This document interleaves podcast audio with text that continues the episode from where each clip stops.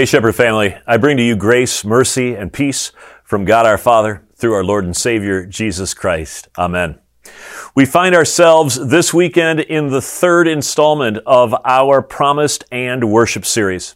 An opportunity for us to look back into the Old Testament, thinking about the ways in which God brought His holy people then into a geographic promised land an opportunity for us to think through at the beginning of this 2021 year how God brings us into our own next chapter of faith and faithfulness as His holy people. I hope you're as excited about starting this year as I am, or at least was on January 1st. But to know always, no matter what the circumstances, know how no matter how difficult the obstacles and hindrances ahead of us, God is always a God faithful in writing the next chapter of our mission and ministry, our life as His people. Part of our study of the Promised Land is becoming more and more familiar with the early part of the Old Testament. A part of the Old Testament focused on God's promise to a man and his wife, Abraham and Sarah. Abraham and Sarah, who found out in their later years when they were without kids that God was going to make their descendants as numerous as the sand on the seashore, as numerous as the stars in the sky. More than just giving them descendants, however, God was also going to bless them with a place for those descendants to live. Thus, the promised land. It would be literally hundreds of years as God caused that promise to materialize. It would ultimately come to pass not through Abraham or Sarah or their sons or grandsons. It would come when finally, leaving Egypt, Moses would lead God's people in an exodus. That's a book of the Bible, by the way. In an exodus from Egypt, slavery there, to the promised land where we have now current day Israel. In other words, it was a long journey. A long journey for Moses, to be sure, a long journey from Abraham and Sarah to the days of Moses as well. The odd thing about this journey, however, is this little nugget of truth. After 40 years of leading God's people from slavery in Egypt to the absolute doorway and threshold of the promised land, Moses up and dies. And he was succeeded by Joshua. Another book of the Bible, by the way. I'd like to read to you from the opening pages of Joshua chapter 1 so that you can hear about what qualified Joshua and the people that were walking with him, what qualified them, what made them worthy to enter into the promised land, so that you and I, we also can learn a little bit more about what makes us worthy to walk into this promised and. The next chapter of our faithfulness to God. If you join me, if you have a Bible with you, go ahead and crack it open to Joshua chapter 1 verses 1 through 9. But listen in now as I read to you these set of verses so that you can consider what faithfulness calls forth from us in terms of worth and worthiness as we enter our promised and. After the death of Moses, the Lord's servant, the Lord spoke to Joshua, son of Nun, Moses' assistant. He said, Moses, my servant is dead. Therefore the time has come for you to lead these people, the Israelites, across the Jordan River into the land I am giving them. I promise you what I promised Moses. Wherever you set foot, you will be on land I have given you, from the Negev wilderness in the south to the Lebanon mountains in the north, from the Euphrates River in the east to the Mediterranean Sea in the west, including all the land of the Hittites. No one will be able to stand against you as long as you live, for I will be with you as I was with Moses. I will not fail you or abandon you. Be strong and courageous, for you are the one who will lead these people to possess all the land I swore to their ancestors I would give them.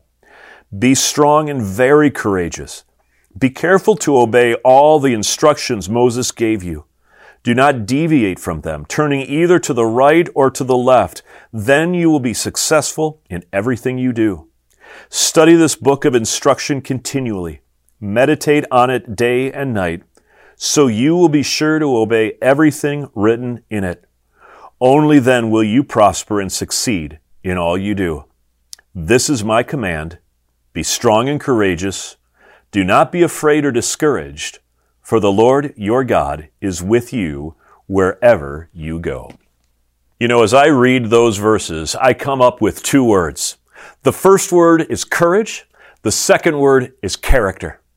If there's something I notice in those verses, it is that God calls forth from his people in order for them to worthily walk into the promised land courage and character. They can neither shrink nor shirk, and they cannot fail or fold in terms of their moral compass. Think about that. What will it be for you in this 2021 year for you neither to shrink or shirk, that you would have courage in your heart, and then finally you will not fail or fold. You will step forward as a covenant people, you will walk in the holiness that God expects from you. The Word of God, which is our anchor, which is our compass, which is our North Star. How is it that you will walk into this year showing those two attributes? It's easy for us to shrink and shirk. It's also easy for us to fail and fold. I remember one of my great memories from high school it's again a football memory, freshman football. I was on the line, and even though I only weighed 83 pounds and was 4 foot 11 inches tall, let me repeat that 83 pounds, 4 foot 11 inches tall, I was on the offensive line, and we were doing tackling drills. On the other side of me was Dave Bennington and we were going at each other. And as soon as the coach blew the whistle, you had to run into each other, you know, kind of offensive, defensive tackling drills. Well, Dave's like 30, 40 pounds bigger than me. I was a little guy. And I will tell you this, he ran right over me and squashed me like a bug. It was not only embarrassing, it was totally defeating. At that moment in time, I came to realize that in my life, there was no chance I was ever going to be an offensive lineman. And in fact, I was never going to be a great football player. I wilted. I easily shrunk back and shirked from. I lost all sense of courage that football was going to be in my future. You know, that's a silly illustration it's one of the illustrations that was kind of in the back of my head as I thought about Joshua and the people of Israel that were standing there on the cusp of the promised land. They had all this gorgeous land flowing with milk and honey be, uh, before them, but at the same time, there were the Hittites. There were the Elamites. There were the Edomites. There were all kinds of ites, and that gave them itis. They were pained inside, inside themselves. There was a lot of heartburn going on. No amount of Pepcid AC or Rolaids was going to take care of the heartburn that was literally set against them on the other side, on the other side of the Jordan River they were getting ready to cross.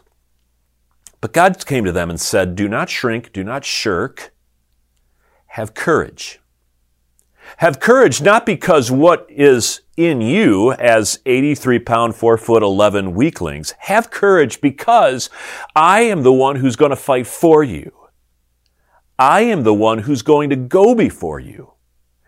I am the God who has been faithful to you to bring you to this point, and I will bring you home. But mark this. It's one thing to have courage and trust that I will fight for you. It's another thing to show the character that is required for you to walk into the promised land as a people that is distinct and different from everyone else that inhabits this land and does not call on the name of Yahweh, the name of your God, the God of Israel. That's the second worthy qualification, is that we not only have courage, but we have character. God looks at the heart. He doesn't look at the way we dress. He doesn't look at the car we drive. He doesn't look at the zip code where we reside. He doesn't look at any of the outside external stuff. God is a God that looks into our heart and he asks the question very simply, are these people people of character? Now, you don't have to look into a mirror or have a physician give you a CAT scan, MRI, or X-ray to know what's going on in your heart of hearts. You only have to read into that book of Exodus I mentioned before to survey those 10 commandments, those 10 words which God gave to Moses on the way to the promised land to help you understand that there is, as one part of scripture says, nothing good at work in me, nothing at all, not a, a piece of righteousness. Character has to come from somewhere else as well. And God sends Jesus for that very reason. The Word of God that gives us the Ten Commandments, the moral compass, finds its greatest fulfillment in the man who can fulfill each of those commands with absolute perfection, absolute passion. And so today, as we think about the strength, the courage we need to enter the promised land, we look to God. When we think about the character we need to enter the promised land, the next chapter of our lives, we look to God as well.